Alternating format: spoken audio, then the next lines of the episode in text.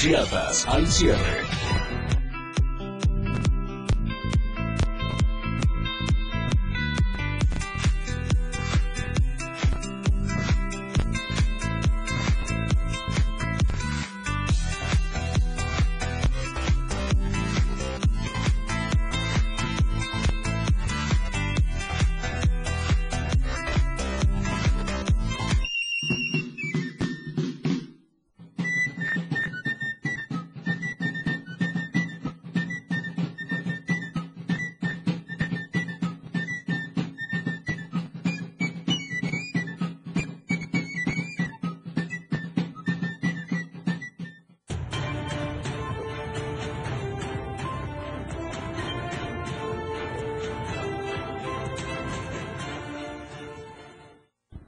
¿Qué tal? ¿Cómo está? Buenas noches, qué gusto saludarlos. Son las 7 en punto, es viernes y estamos cerrando la semana juntos en Chiapas al cierre. ¿Qué le parece si se queda con nosotros y comenzamos? Porque lo que hoy es noticia, mañana es historia. Esto es Chiapas al cierre.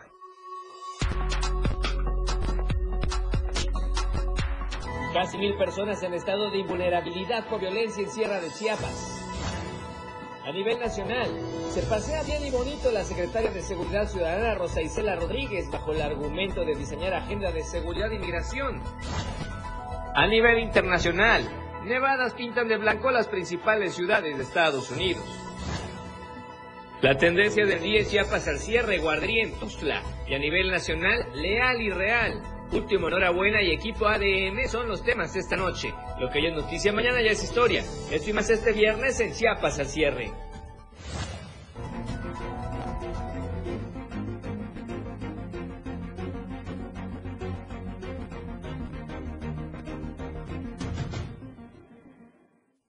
¿Qué tal? ¿Cómo está nuevamente? Qué gusto saludarlo. Muy buena noche, noche fresca en la capital chiapaneca. A cuidarse, por favor, aunque no está tan intenso el frío, pero siguen todavía las bajas temperaturas. Soy Efrén Meneces y como usted sabe, cada viernes dejamos descansar la corbata para ya dedicarnos precisamente a estar en familia y estar tranquilos, reposando, por supuesto, del buen fin de semana. Gracias por estar con nosotros, por estarnos escuchando, viendo, compartiendo y comentando. Recuerde todos los días, de lunes a viernes, de 7 a 8 de la noche, le informamos de la mejor manera, viernes y corbata, y vamos a comenzar con las plataformas digitales para recordárselas a ustedes. Estamos en X, antes Twitter, Diario Chiapas, y por cierto, hoy le vamos a dar a conocer los resultados de la encuesta, que es un tema interesante, llama mucho la atención por lo que estuvo en boga, por supuesto, en la pregunta. En Instagram estamos en Diario de Chiapas Oficial. Si prefiere los videos, ahí está la cuenta de TikTok, Diario de Chiapas.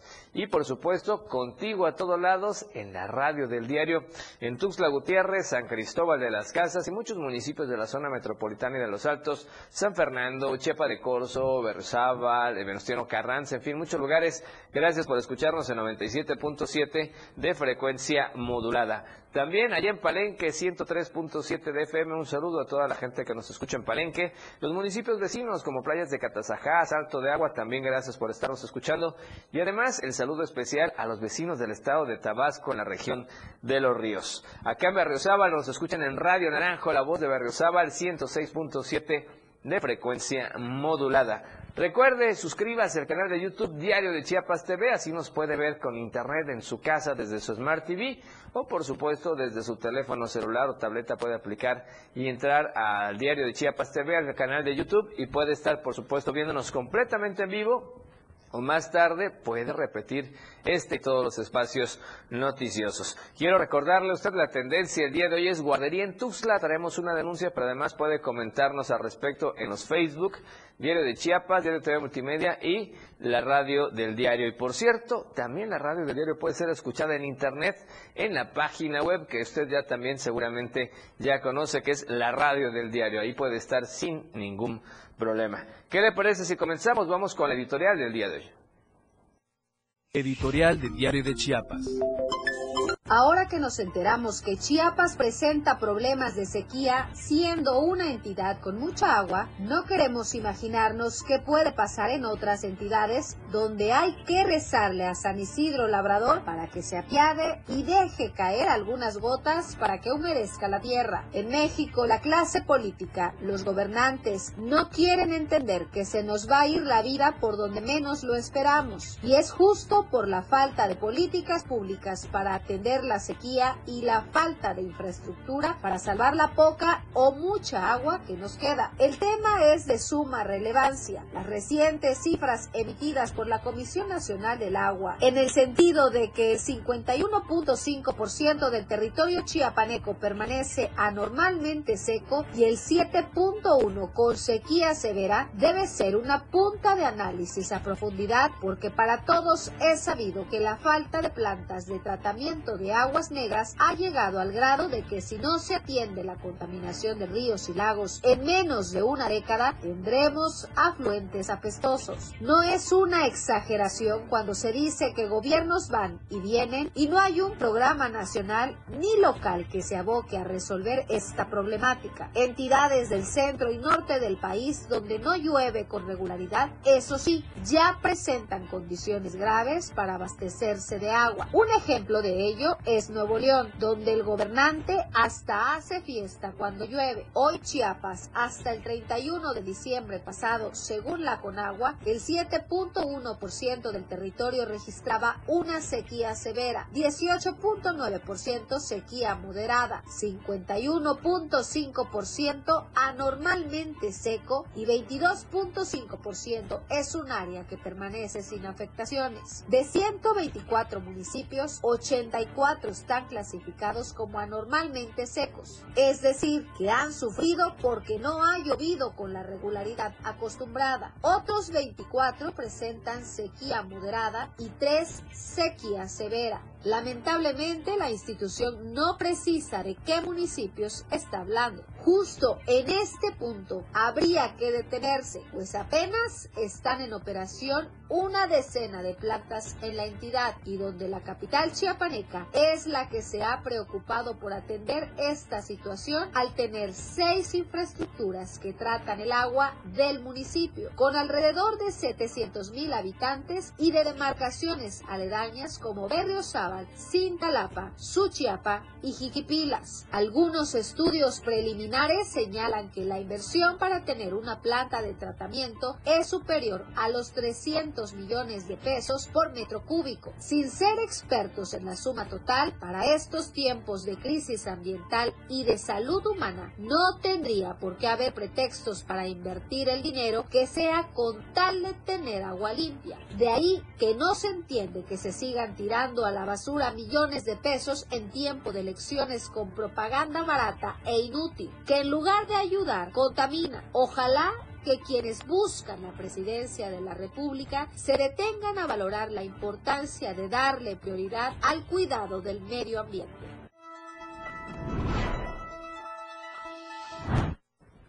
Bien, y vamos a comenzar con información porque nos vamos a enlazar hasta la meseta Comitaca con nuestra compañera Ada Ibet Morales. Ella tiene información, hemos platicado de esta situación que se está viviendo en Chucomucero, el tema de la violencia, la inseguridad, y se habla de muchas personas que tuvieron que efectivamente estar migrando hacia lugares como Comitán, en la sierra fronteriza, para huir de la violencia, y obviamente están en estado de invulnerabilidad. Algunos están con familias, otros en albergues, pero finalmente no es como estar en casa. Ada, buena noche, ¿cómo estás? Te escuchamos, adelante. Efrén, muy buenas noches. El día de hoy, funcionarios del Estado en la meseta Comiteca Tojolabal informaron que las familias que dejaron sus hogares en la Sierra Madre de Chiapas y la Cayesca son personas en estado de vulnerabilidad que dejaron sus hogares de manera voluntaria por los constantes hechos delictivos que se reporta en esa zona. En la región de la meseta Comiteca se detalló que, de acuerdo al registro de la Secretaría de Protección Civil en el municipio de Simón, le brindan atención a 39 personas de 9 familias y en Comitán a 467 personas y en la Hereditaria 432 personas, en donde hay niños, niñas, adultos mayores, personas con discapacidad, mujeres y hombres. Se explicó que esas familias no son desplazadas porque no fueron obligados a dejar sus hogares, sino más bien que de manera voluntaria abandonaron sus hogares, quedando en estado de vulnerabilidad. Se enfatizó que solo en el municipio de Isimón se instaló un albergue temporal, mientras que en Comitán y en la Hereditaria las familias en estado de vulnerabilidad recibieron cobijo de familiares, así como personas altruistas que están apoyándolos sin que tengan un refugio asignado. Las personas que se encuentran en esta región son originarios de los municipios de Chicomucelo, La Concordia, esta última de la región de La Frailesca, de la localidad de Puerto Rico, en el municipio de Socoltenango. Se comenta que por parte de la Secretaría de Protección Civil Municipal en Comitán también le ha brindado apoyo a las familias que se encuentran en esta zona y se han hecho entrega también de algunos suministros como es agua, cobijas, despensas y otro tipo de apoyos de manera humanitaria. Hasta aquí mi reporte, Efrén. Muy buenas noches. Gracias, Ada, por la información. Vamos a estar obviamente muy, muy pendientes. Bien, y vamos a otros temas. Bueno, están relacionados porque es una nota que salió a nivel nacional. Precisamente el presidente Andrés Manuel López Obrador ya hizo referencia a esta situación y aseguró que se atiende a las personas que han sido desplazadas por la delincuencia en Chiapas, donde asegura que hay presencia de la Guardia Nacional y pidió a la gente, escuche usted, que no apoye a las bandas de delincuentes. Vamos a escuchar lo que dijo en la mañana el presidente Andrés Manuel López Obrador. ¿Qué? No ayuden a delincuentes, ni de un bando ni de otro, y nada de que unos son buenos y los otros son malos, no. Eso es lo que hicieron en la época de García Luna. Bien, ahí está el mensaje del presidente Andrés Manuel López Obrador. Efectivamente, ningún grupo delincuencial es bueno, asegura él. Le pide a la población que no esté ayudando ni a uno ni a otro y asegura que la Guardia Nacional tiene presencia en todos estos lugares. Obviamente, la percepción de la ciudadanía en algunos puntos de Chiapas es completamente diferente, pero lo que se espera es que ya haya paz en todas estas zonas. Estábamos presentándole apenas lo que ocurrió allá en Comitán. La gente que se movió de Chicomucel o de la Concordia, pues llega a lugares como Comitán a refugiarse con la familia o en albergues precisamente para estar en esta situación lejos de la violencia. Vamos a irnos al primer corte comercial, pero antes le quiero recordar a usted la tendencia de hoy es guardería en Tuxtla. Ahí está para que participe y comente con nosotros en las redes sociales. Por lo pronto vamos a comerciales, primer corte y volvemos con más en Chiapas al Cierre. Esto es Chiapas al Cierre.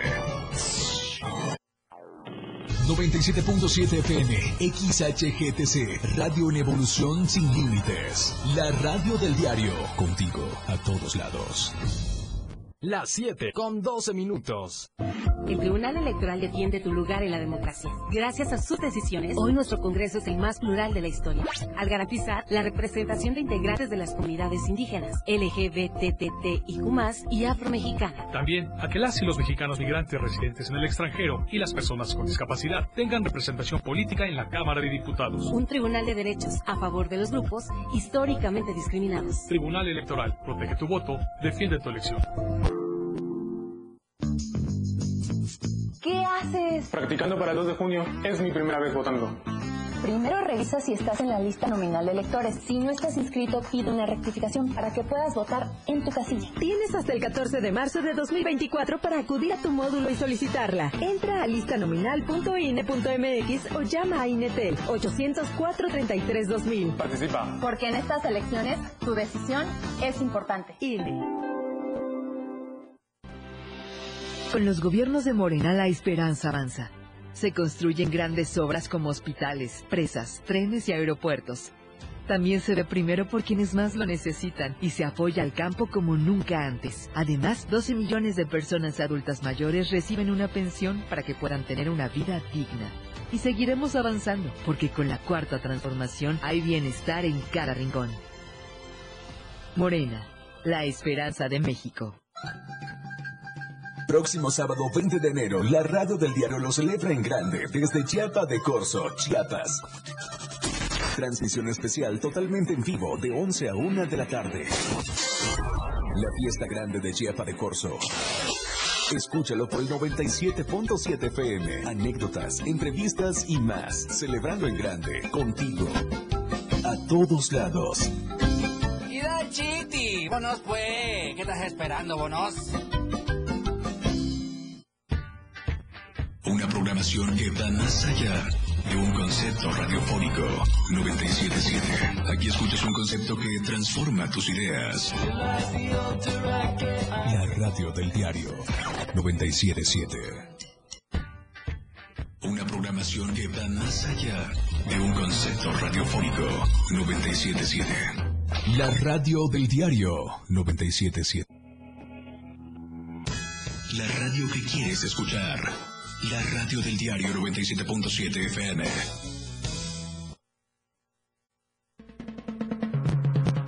Más música, más programas, mayor contenido. La radio es ahora 97.7. Contigo, a todos lados. Gracias por continuar con nosotros en Chiapas al Cierre esta noche de viernes. Y por cierto, bueno, recuerda hacernos llegar sus comentarios en Facebook, completamente en vivo, Diario TV Multimedia, Diario de Chiapas y la radio del diario. Por lo pronto, ¿qué le parece si nos enlazamos hasta el Soconusco? Vamos con Hola Tapachula. Hola Tapachula. Hola Tapachula. Hola Tapachula. Hola Tapachula. Valeria Córdoba, ¿cómo estás? ¿Cómo te va? Te escuchamos y te vemos. Adelante, por favor. Efrén, muy buenas noches para ti y para todos los que nos están sintonizando en este viernes, ya por fin de semana. Es momento de dar a conocer las noticias más importantes de la región Soconusco. Y es que el día de ayer se registró un ataque armado en el municipio fronterizo de Suchiate, el cual dejó como saldo 2 personas sin vida y 1 más lesionada.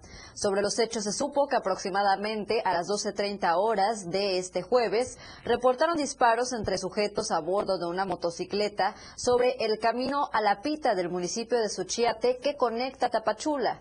Al lugar arribaron diferentes corporaciones policíacas en donde realizaron las primeras investigaciones sobre este supuesto tiroteo. Se dio a conocer que una persona de nombre Helio N. se desplazaba a bordo de una motocicleta color azul con blanco acompañado de una mujer, cuando fueron alcanzados por 2 sujetos que se desplazaban también en otra motocicleta y empezaron a dispararle, cayendo primero la joven mujer, mientras que Helio sacó un arma y realizó disparos en contra de sus agresores, por lo cual se presume que uno de ellos se fue herido de bala. Los familiares de Helio, al ver que se encontraba herido, lo llevaron al centro de salud, sin embargo, no sobrevivió, al igual que la mujer que lo acompañaba.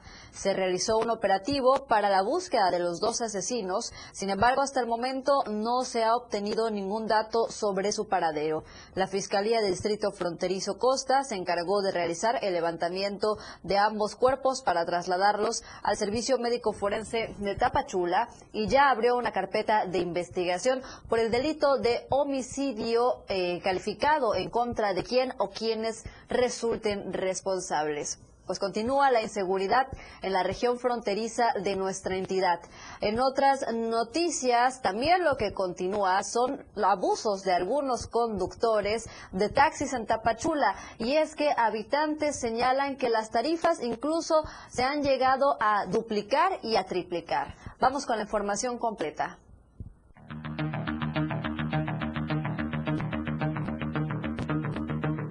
Usuarios del servicio público de taxis en Tapachula denuncian abusos de algunos conductores que realizan cobros excesivos de pasaje. Señalan que las corridas que anteriormente se cobraban en 50 y 60 pesos, ahora llegan a tener hasta el doble o triple de precio, sin mencionar que en algunos casos confunden a los pasajeros con turistas o migrantes y tratan de cobrar de 300 a 350 pesos por corridas cortas dentro de la ciudad. Esta situación inició a partir de que cientos de extranjeros comenzaron a hacer uso del servicio de taxis y por desconocimiento pagaron precios sumamente altos, por lo que ahora algunos trabajadores al volante quieren mantener dichas cuotas. Hasta el momento, la Delegación de Transporte en Tapachula no ha hecho nada para controlar la situación, por lo que habitantes exigen realicen su trabajo y detengan estos abusos. Diario Multimedia Soconusco.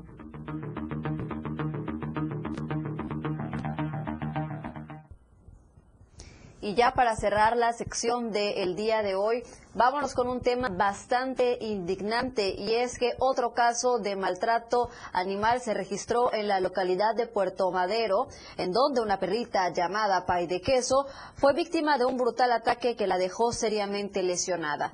El caso fue denunciado en redes sociales por el grupo de rescate animal Peludito Sin Hambre, quienes dieron a conocer que la perrita había salido del hogar temporal donde se encontraba y una mujer aprovechó el momento para quemarla con agua hirviendo. En la publicación se puede leer lo siguiente: desgraciadamente, como es una perrita de la calle, la soltaron un rato para que hiciera sus necesidades. Ahí una vecina le arrojó agua hirviendo.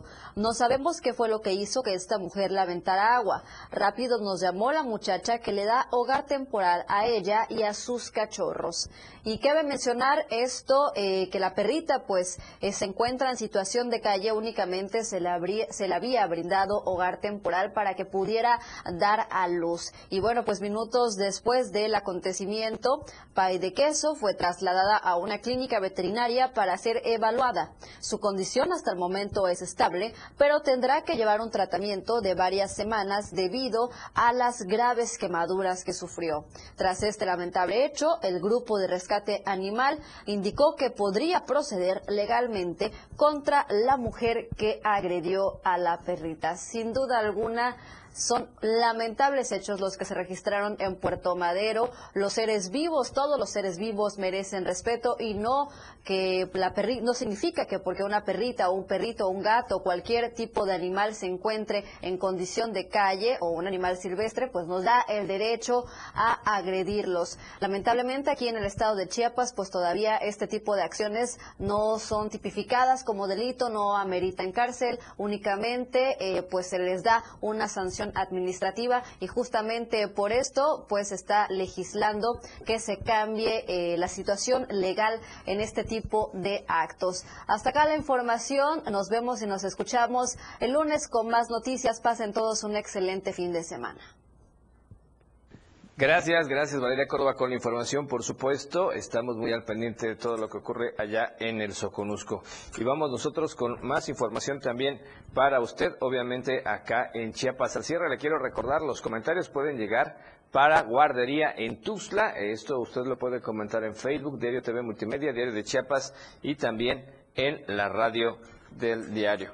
Y vamos ahora a enlazarnos con nuestra compañera Janet Hernández. Tiene información importante precisamente de otro conflicto social que se vive en la entidad. Estamos hablando de los desplazados en Chenaló, que después de mucho tiempo siguen pidiendo reubicación. Janet, ¿cómo estás? Buenas noches, te escuchamos, adelante. Hola, Efrén, muy buenas noches. Así es, Araceli Cruz López, representante de los desplazados del ejido Puebla del municipio. No, yo pensé que tú le... Indicó que han transcurrido más de 7 años que fueron desplazados por problemas políticos, y que desde ese entonces 246 personas que integran 54 familias viven en una ex granja de pollos ubicada en la zona oriente de esta ciudad de San Cristóbal, por lo que están pidiendo ser reubicados. Ellos dicen que no quieren regresar al ejido porque temen por su integridad, ¿no? Entonces ellos lo único que están pidiendo es la reubicación. También comentó que han muerto 4 menores y 3 adultos a causa de diversas enfermedades, porque no tienen una atención médica, que personal de protección civil los ha apoyado, pero no en su totalidad, y que viven de una manera hacinada. Es por eso que están solicitando al gobierno que puedan ser reubicados en esta ciudad, en algún terreno que les puedan dar.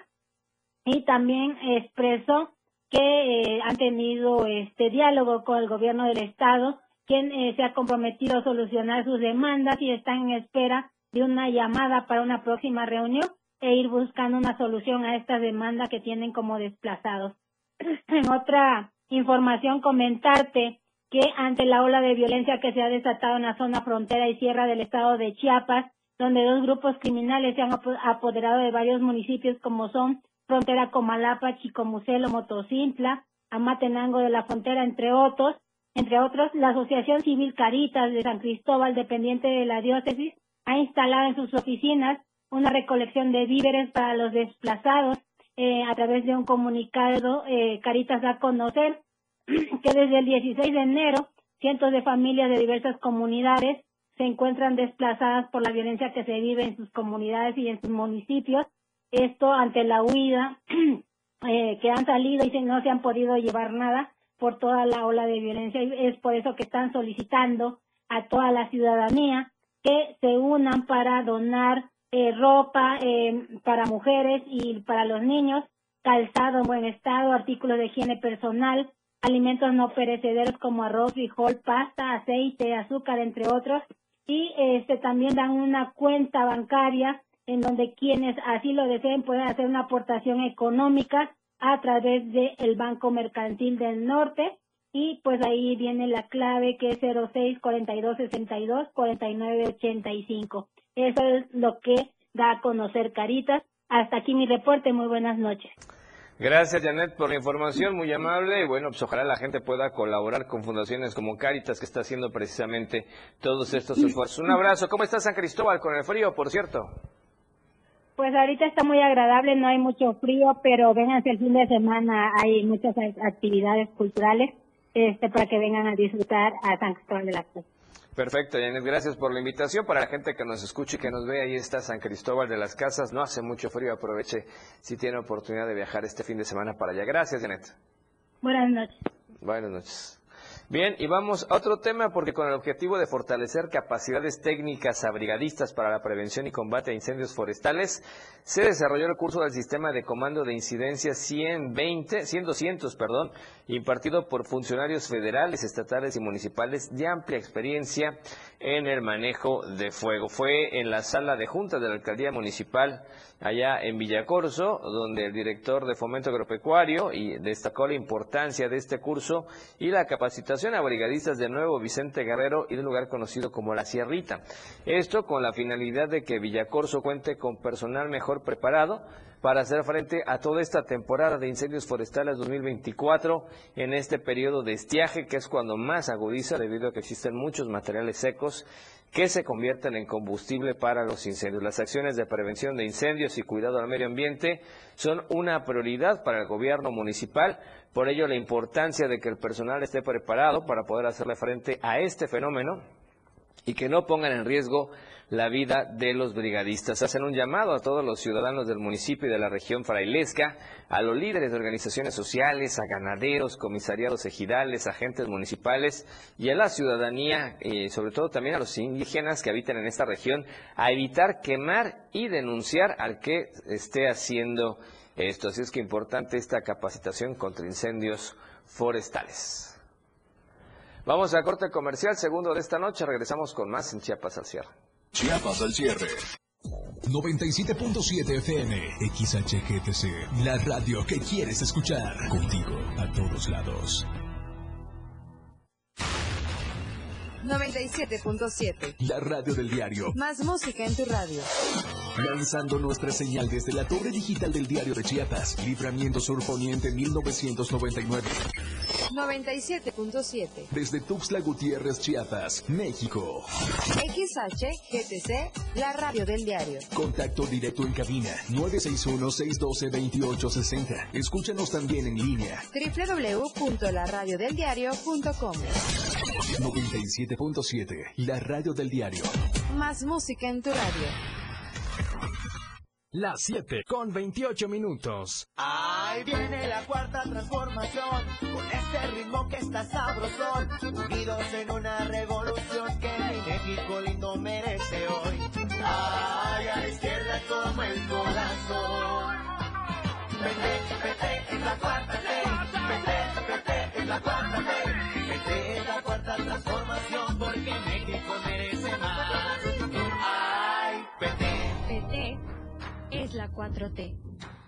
¿Sabías que en las elecciones de 2024 los partidos políticos y coaliciones deberán postular al menos a 39 personas indígenas para el Congreso de la Unión? Si eres una persona de un pueblo y comunidad indígena, podrás participar en la contienda a través de un partido político o coalición por 34 diputaciones federales y 5 senadurías. El registro de candidaturas será del 15 al 22 de febrero de 2024. Busca más información en INE.mx.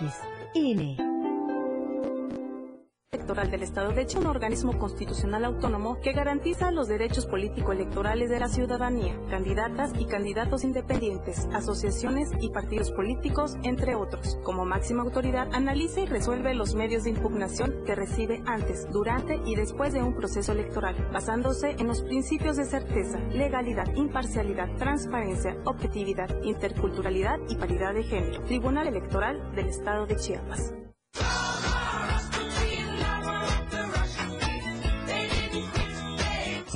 Es la radio, tu frecuencia 97.7 FM. Oh, those were... Una programación que va más allá de un concepto radiofónico. 97.7. Aquí escuchas un concepto que transforma tus ideas. La radio del diario 97.7. Hoy es la radio. La radio, tu frecuencia 97.7 FM. Infórmate ya en Chiapas al Cierre. Qué bueno que continúa con nosotros en Chiapas al Cierre. Un saludo a usted si nos va escuchando por la radio del diario. Por favor, maneje con total precaución. Noche de viernes, mucho tráfico en Tuxtla Gutiérrez y seguramente también en muchos lugares de donde nos escuchan. Así es que maneje con total precaución. Ahora, ¿qué le parece si nos vamos con toda la información de Notas Nacionales con Alejandra Domínguez? ¿Qué tal? ¿Cómo están? Muy buenas noches. Bienvenidos a la Información Nacional. Soy Alejandra Domínguez y los saludo con mucho gusto desde la Torre Digital de Diario de Chiapas en este viernes 19 de enero. Pasando a la información, un hombre golpea a varias personas en Polanco sin razón aparente. Si les parece, vamos a la información. Cámaras de seguridad captaron el momento exacto en el que un hombre de aproximadamente 30 años golpea a varias personas en plena calle sin razón aparente. Los hechos ocurrieron en la colonia Polanco de la alcaldía Miguel Hidalgo en la Ciudad de México. Al momento de cruzar la calle, un sujeto se acerca a un hombre sentado para propinarle un par de golpes y después alejarse unos cuantos pasos. Un tercer individuo se da cuenta de lo sucedido y decide defender a la víctima al lanzarle un objeto hacia la cabeza del agresor, pero este logra esquivarlo. Las personas de los alrededores se alertaron por el ataque y decidieron tomar su distancia, pero el enfrentamiento duró tan solo unos segundos. El agresor decidió abandonar la escena y alejarse cuanto antes.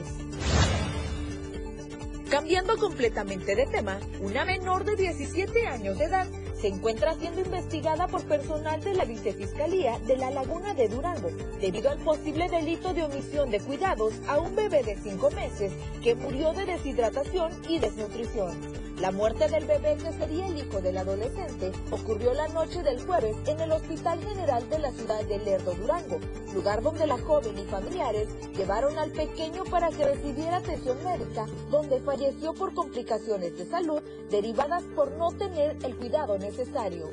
La madre del niño, con domicilio en el ejido La Goma del municipio de Lerdo, Durango, indicó que el jueves a las 18:30 horas acudió de visita con su madre, cuando en determinado momento observó que el menor no ingería los alimentos. Por ello lo trasladó a un consultorio particular, pero por su estado grave, posteriormente lo llevaron al Hospital General de Lerdo, donde pese al esfuerzo y avance de la ciencia médica, murió más tarde. En otros temas, el conductor de un camión de pasajeros intentó ganarle al tren y sufrió un percance en la parte trasera de la unidad de la línea Autotransportes Banderilla, lo que dejó un saldo de daños materiales y algunas personas con heridas que no son de gravedad. Esto ocurrió este jueves 18 de enero sobre la calle Hernández Castillo en el cruce de División del Norte, en la ciudad de Xalapa, Veracruz, donde el autobús circulaba con dirección hacia la avenida Lázaro Cárdenas. El chofer de la unidad conducía distraído y con la música a todo volumen, por lo que no se había percatado de que la locomotora se acercaba. Cuando se dio cuenta de lo que sucedía, aceleró, pero fue impactado y la parte trasera del camión quedó destruida. Los cuerpos de rescate atendieron este accidente registrado en una zona alejada al centro histórico de la capital veracruzana, donde hay reportes de personas que presentaron crisis nerviosa y fueron atendidas en el sitio por paramédicos. Concluyendo con la información, un niño de 14 años de edad murió tras salir de la escuela y pelear con dos compañeros. De acuerdo con otros estudiantes, simplemente se desvaneció. Los hechos ocurrieron cerca de las 21 horas de este jueves 18 de enero, entre las calles de Jorullo y Santander, en la colonia Piletas, en la capital zapatera de León, en el estado de Guanajuato.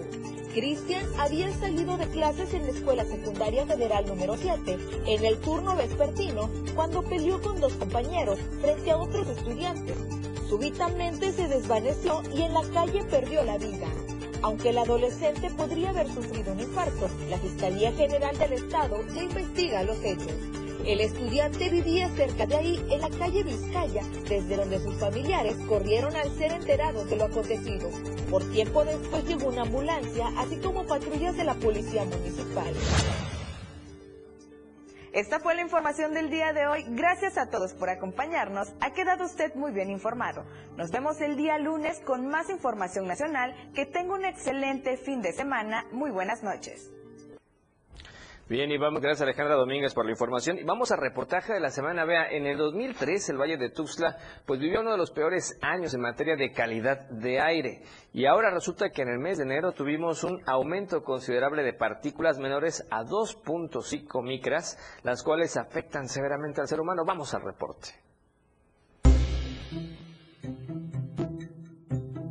En el 2023, el Valle de Tuxtla Gutiérrez vivió uno de los peores años a lo que a calidad del aire se refiere. Desde el mes de enero tuvimos un aumento considerable de partículas menores a 2.5 micras, las cuales afectan al ser humano. Este año, la situación no pinta nada diferente, ya que desde hace finales del año pasado, la situación en los incendios de pastizales y la pirotecnia volvió a aumentar las partículas en el aire. Mira, el 2024... durante los primeros días tuvimos 4 días con calidad aceptable, como bien tú mencionas, fueron a raíz de un incendio que se provocó alrededor de la zona metropolitana. Este incendio se originó en el municipio de Berriozábal. Sin embargo, por el arrastre de contaminantes con los vientos de esos días, la capital chiapaneca tuvo una cierta elevación de partículas los primeros días del año. Sin embargo, no es comparable a lo sucedido el año pasado. Quiero decirte que el año pasado ya en enero teníamos mala calidad del aire. Ya contamos con esas mediciones en las cuales decían que no había condiciones para hacer ciertas actividades en Tuxtla Gutiérrez. Este año es todo lo contrario, hemos tenido menos incendios. Aunado a las quemas, el fenómeno del niño continuará con sus efectos de fórmula natural, por lo menos los 3 primeros meses de este año. Hablando del fenómeno del niño en específico, tenemos que prevalecerá por lo menos durante el primer trimestre del año, que son los meses de enero, febrero y marzo, y teniendo una probabilidad de 73% de que se vuelva en una fase neutral en el periodo, en el trimestre de abril a junio. Sí, cuando se tiene el fenómeno del niño presente en el país, regularmente se esperan veranos más secos y se tienen inviernos pues más fríos, ¿no? Con mayor probabilidad de lluvias en la fase invernal. Ante esta situación es necesario que la ciudadanía tenga conciencia que es muy importante apoyar los esquemas de prevención de incendios desde sus propios predios. Es importante decirlo que la población tiene que hacer también limpieza de sus predios, aquellos que están en zonas urbanas, para evitar justamente esos incendios. No es un método de limpieza que se utiliza en Tuxtla Gutiérrez el poder prenderle fuego y pues bueno, ahí termina. No, pues todos sancionados también estas personas. Por parte de la Secretaría de Medio Ambiente y Desarrollo Urbano, el ayuntamiento se encuentra haciendo notificaciones a los propietarios de los predios para que hagan limpieza en sus terrenos por lo menos 2 veces al año y de esta manera evitar más incendios. Pues bueno, también hay sanciones, como es el arresto de 36 horas si se encuentra una persona quemando, o una multa de 50,000 pesos que en la propia ley de ingresos ya está dictada, ¿no? Es necesario que la ciudadanía no solo participe, sino también esté pendiente de las condiciones ambientales, ya que muchas veces la bruma que se estaciona en el Valle de Tuxtla Gutiérrez viene de incendios forestales lejanos a la ciudad. Las recomendaciones que nosotros damos por diario, la Secretaría emite un índice de la calidad del aire que lo pueden revisar en nuestra página. Es básicamente eso, y también manejamos herramientas como lo es el ProAire, que son una serie de medidas y acciones que corresponden para disminuir esta parte, ¿no? de disminuir la contaminación. Para este inicio de año se implementa de manera interinstitucional el Plan de Contingencia Ambiental Atmosférica, que se trabaja conjuntamente entre la SEMAD, Protección Civil y la Secretaría de Educación, para que al momento de implementarlo sea de forma efectiva.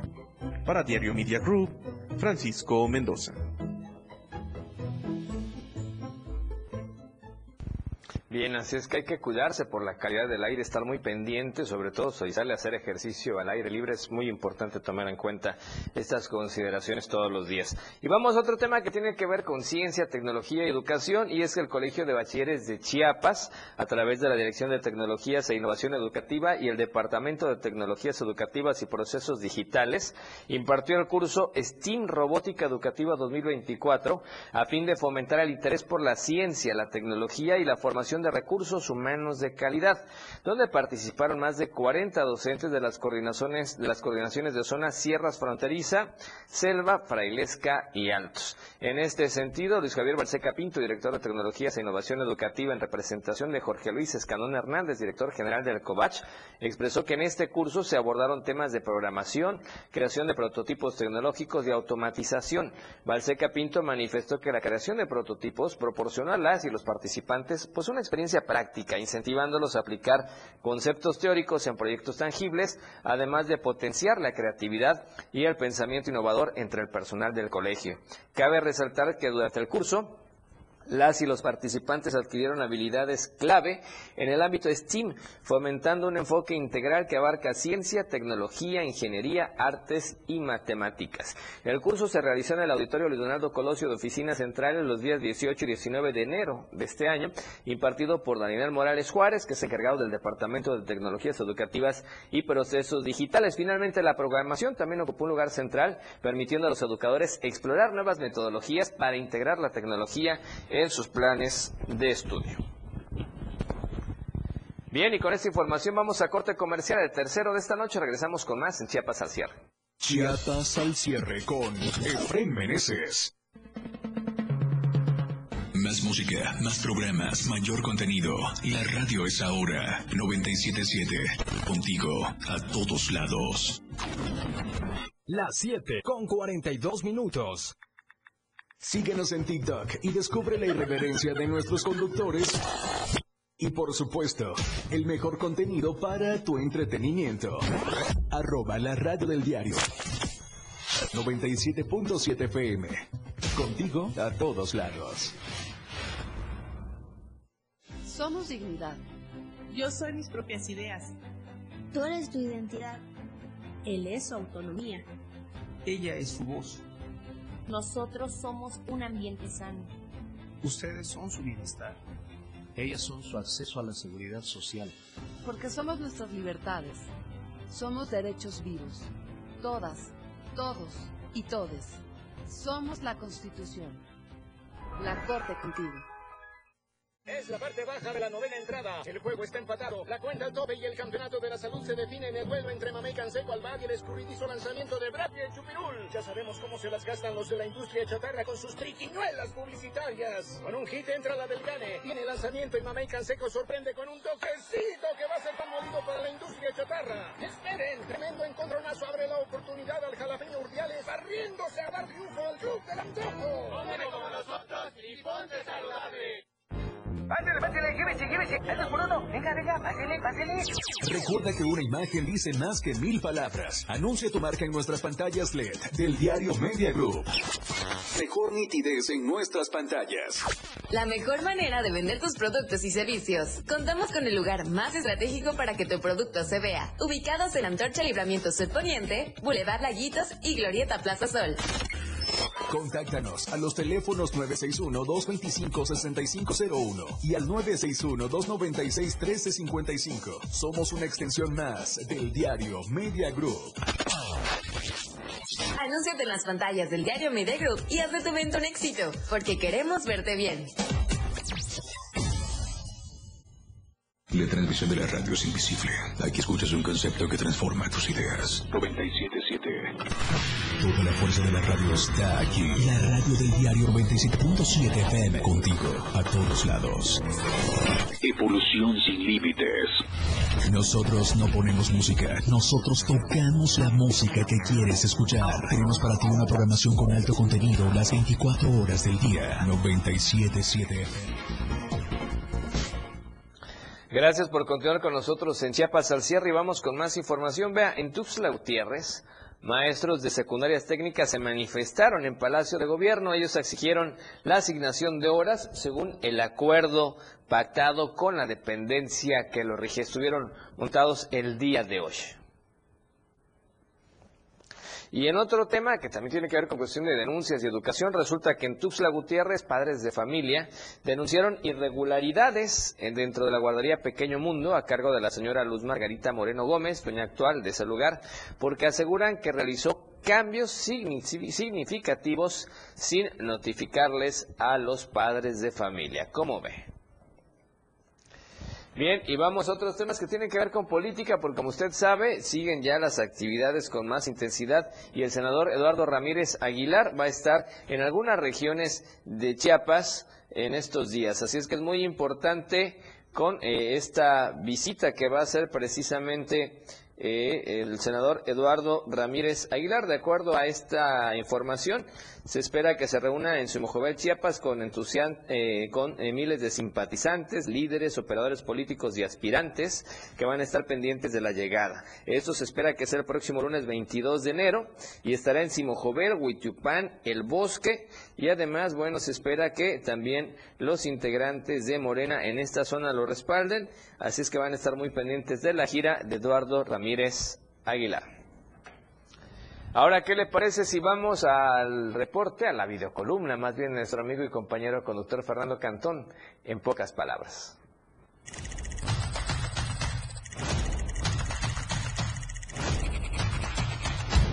Finalmente lo lograron. Quienes se dedican a eso han logrado sembrar el miedo en la sociedad a base de extorsiones, secuestros y muerte. Como si se tratara de una enfermedad pandémica, el miedo llegó para quedarse. En una sociedad que ve con impotencia cómo el terror y la crueldad avanzan sin que alguien pueda evitarlo. Mientras tanto, el gobierno minimiza su incompetencia y desaira el terror de la población con discursos frívolos y sin sentido. La clase política también guarda silencio cómplice. Están más preocupados en sus campañas, en ocupar un puesto político que les reditúe dinero y poder, que en defender y regresar la tranquilidad a los chiapanecos, a los mexicanos. El miedo y la desesperanza se han metido hasta los huesos. En México, la aparición de cadáveres, los levantones y enfrentamientos son el pan de cada día.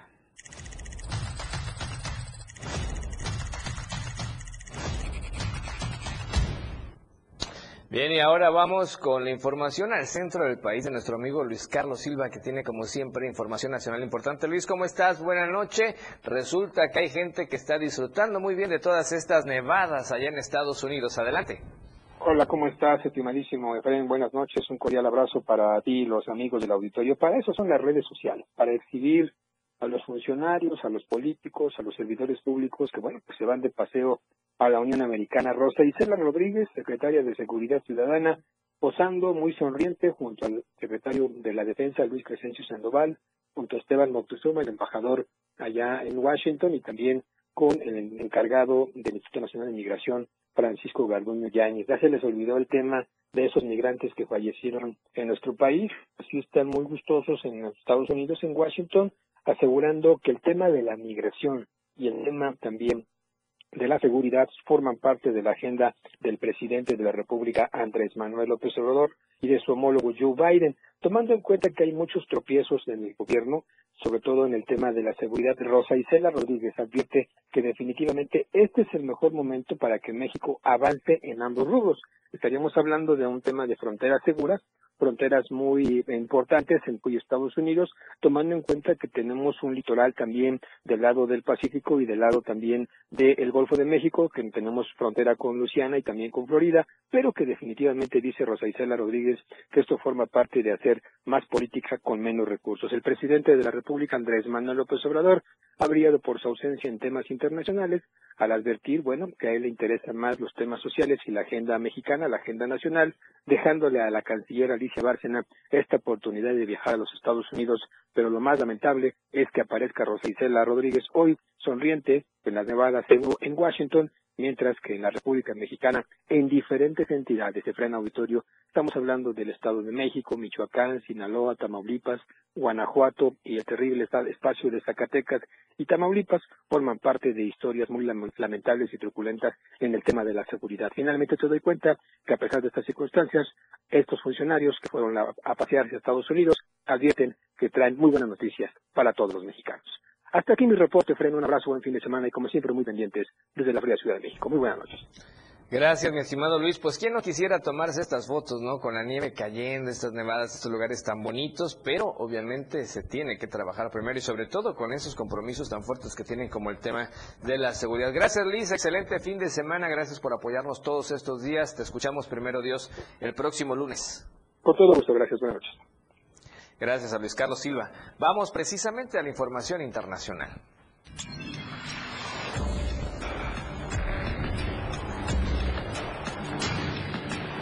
Internacional. Y es que efectivamente las nevadas pintan de blanco las principales ciudades de Estados Unidos, en donde se registran muchas temperaturas bajo cero debido a esta segunda tormenta invernal. El Servicio Meteorológico Nacional detalló que se esperan fuertes lluvias, incluso en la región de Cascades, con una acumulación de nieve de 60 centímetros. El frío y las bajas temperaturas con una sensación térmica de menos 57 grados Celsius han ya causado algunos derrames y otros daños en campos petrolíferos de Dakota del Norte.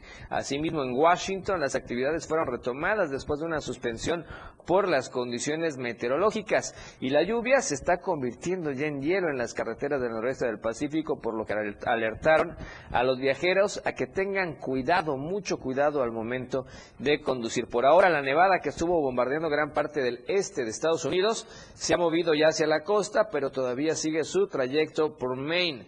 Así es que las advertencias de nieve con efecto lago estuvieron en vigor en Buffalo hasta el jueves por la noche debido a la acumulación de entre 30 y 90 centímetros de nieve. Lamentablemente las autoridades han confirmado que se han registrado al menos 12 muertos allá en Mississippi, en Arkansas, en Kansas y en Oregón desde el pasado 12 de enero. En Tennessee también se reportan 7 víctimas mortales. El conductor de un camión de carga murió al perder el control del vehículo en una autopista en Knoxville.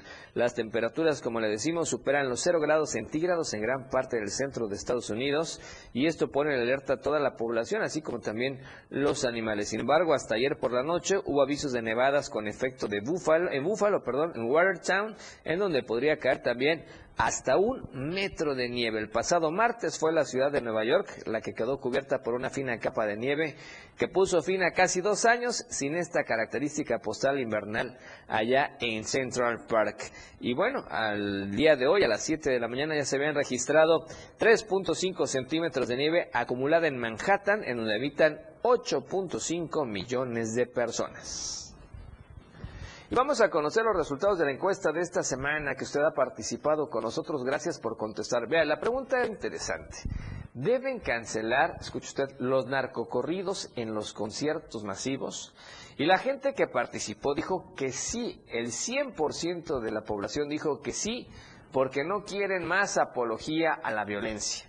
Y no hubo nadie que dijera que continúen y que consideraran que esto fuera una censura. Así es que ahí está la información. Obviamente esto impacta a cierto sector que traen todo este tipo de canciones y obviamente la ciudadanía, por todo lo que se está viendo en el país, trae este tipo de percepción. Y con esta información estamos llegando al final de la emisión del día de hoy. Gracias a usted por su preferencia, por su compañía. A lo largo de toda esta semana, la verdad que hay un trabajo intenso de todo el equipo de producción en Chiapas al Cierre. Gracias a los amigos, por supuesto, allá en cabina también y en producción en la radio del diario. Y síganos en las redes sociales. Nos vamos, disfrute del fin de semana y, por supuesto, nos vemos primero Dios el próximo lunes a las 7 de la noche en Chiapas al Cierre. Soy Efrén Meneces y ahora sí, disfrute del fin de semana como usted ya sabe y como tiene que ser, de la mejor manera. La información continúa en Chiapas al Cierre. Te invitamos a que nos sintonices en nuestra próxima emisión con Efrén Meneces. Él te tendrá toda la información de lunes a viernes de 7 a 8 de la noche. Información oportuna. Por el 97.7 FM, la radio del diario. La radio del diario. Esa es la radio que te desea.